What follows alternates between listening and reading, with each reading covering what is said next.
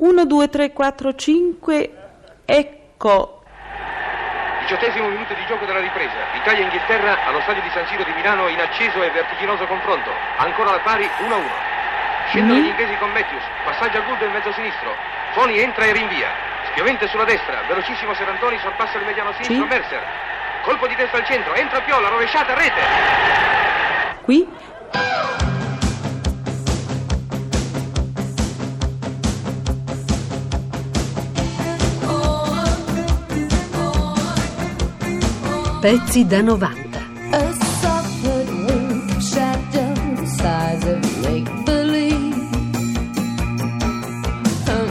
Through his spine.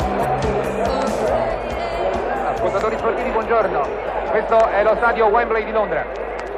Vi parlo 5 minuti prima dell'inizio dell'incontro Inghilterra-Italia. Lo stadio di Wembley, il maggiore stadio londinese, completo di circa 85.000 spettatori. Le squadre scenderanno in campo fra qualche minuto in questa formazione.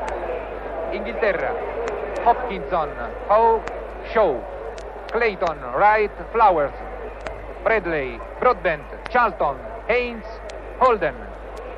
Italia giocherà in questa formazione. Buffon, Robotti, Castelletti. Zaglio, Bernasconi, Segato.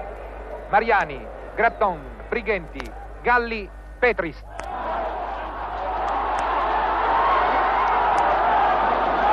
2 a 1 è il risultato in favore degli inglesi al quindicesimo del secondo tempo. A mezz'ora dal termine il risultato è quindi 2 a 1 in favore degli inglesi che hanno segnato il loro gol nel primo tempo, al 25 con Charlton, al 37 con Bradley.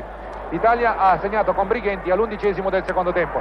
Ecco ora Heinz che nella posizione della destra attraversa verso il centro, esce Buffon, para, la palla gli sfugge, la recuperano prima Charlton, poi Bradley, ma Buffon riesce a fermare il primo tiro, il secondo è fermato da Bernasconi proprio all'altezza della linea bianca della porta.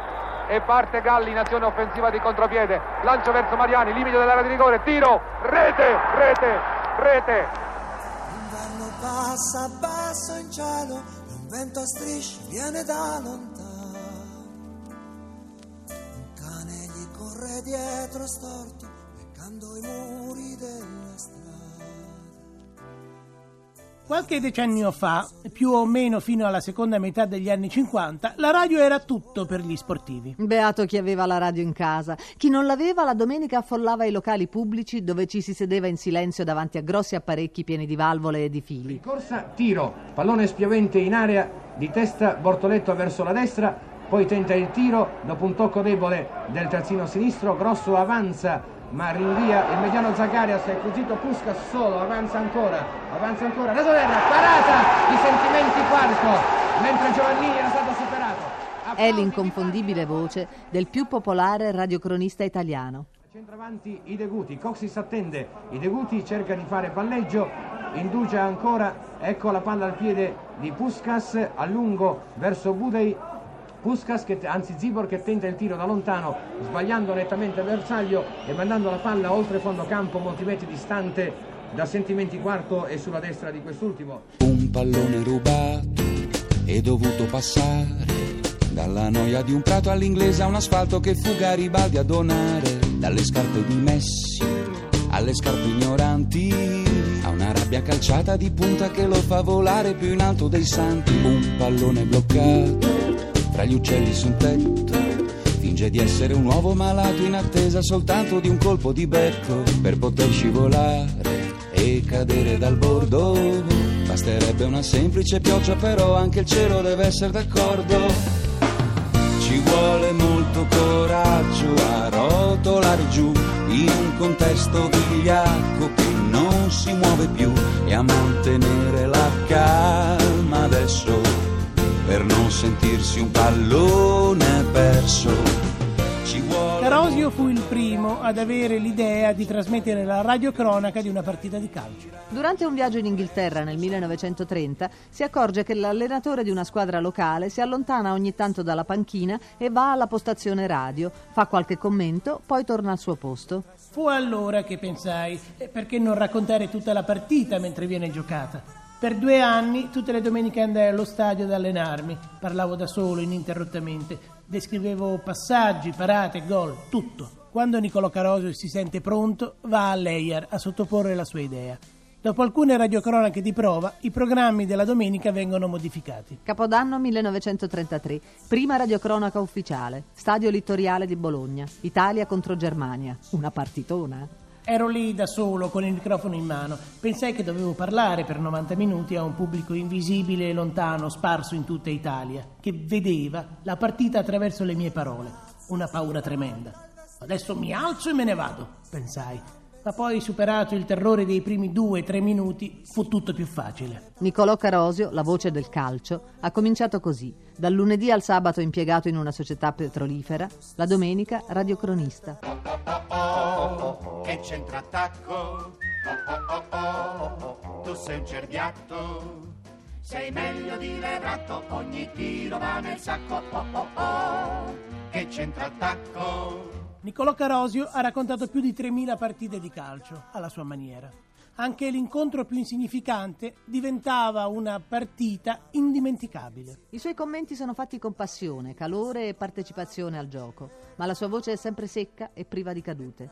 Lo si sentiva intimare. Alzarsi e camminare, avanti e pedalare. Quando si arrabbiava, si arrabbiava davvero. Ma no, ma che roba è questa? Ma che fai il centravanti? Oh, questo è calcio da salotto. Come ogni essere umano e come ogni tifoso, soffriva. Ai ai ai ai, si mette male. Niccolò Carosio era la perfezione della bugia,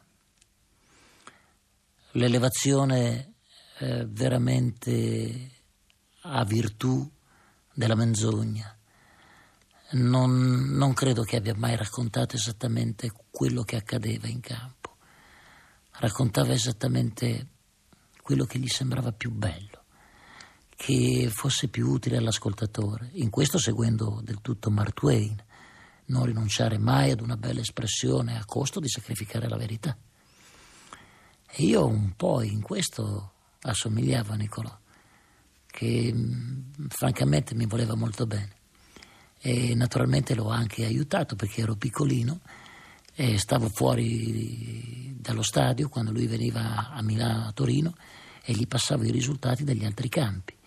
E lui diceva il nostro collaboratore eh, lo preghiamo di provvedere all'appannaggio dei vetri. Disse proprio all'appannaggio ah Nicolò Nicolò Le mie parole sono sassi, precisi, aguzzi, pronti da scagliare. Su facce vulnerabili e indifese sono nuvole sospese, gonfie di sottointesi che accendono negli occhi infinite attese. Sono gocce preziose, indimenticate, a lungo spasimate, poi centellinate. Sono frecce infuocate che il vento, la fortuna sanno indirizzare. Sono lampi dentro a un pozzo, cupe abbandonato, un viso sordo e muto che l'amore illuminato. Sono foglie cadute, promesse dovute, che il tempo ti perdoni per averle pronunciate. Sono note stonate, su un foglio capitate per sbaglio, tracciate, poi dimenticate. Le parole che ho detto oppure ho creduto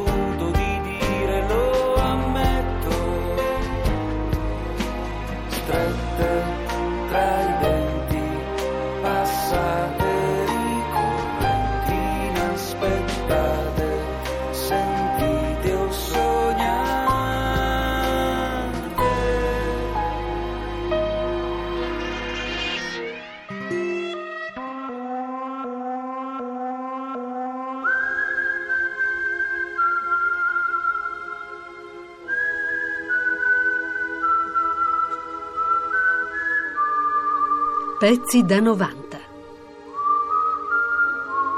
Pezzi da 90.rai.it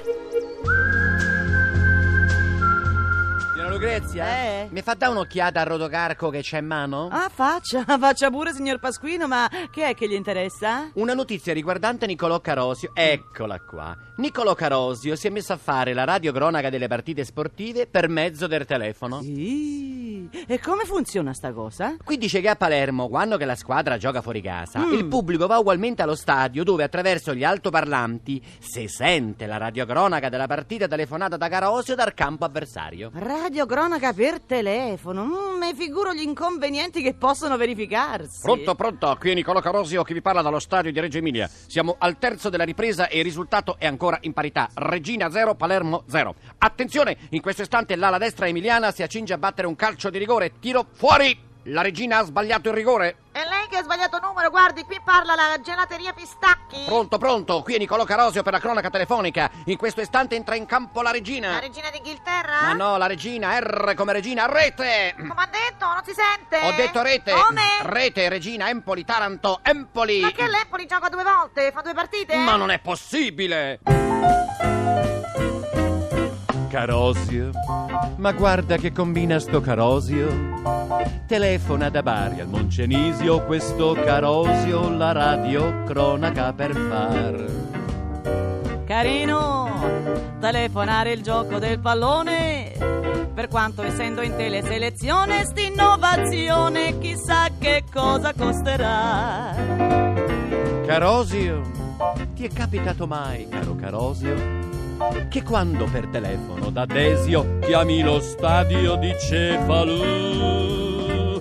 Mentre di fretta fremendo parlare vuoi tu, poi senti il segnale che fa tu tu tu, essendo occupato che caspita di cronaca fai più.